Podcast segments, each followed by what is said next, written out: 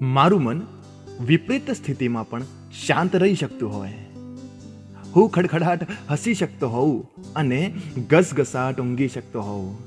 મને ભૂખ અને થાક અને પ્યાસ લાગી શકતા હોય. મહારોગ કે દેવું ન હોય.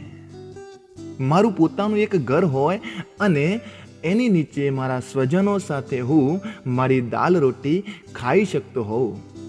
વિસ્કીનો એક પેગ લઈને શનિવારની સાંજે મને ગમતા મારા મિત્ર કે મિત્રો સાથે બેસીને પ્રધાનમંત્રી દેવગોડાને ગારો બોલી શકતો હોઉં. તો થેન્ક યુ ગોડ મારી યોગ્યતા કરતાં તે મને ઘણું વધારે આપી દીધું છે.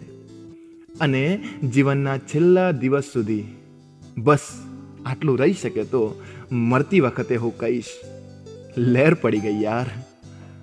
ચંદ્રકાંત બક્ષી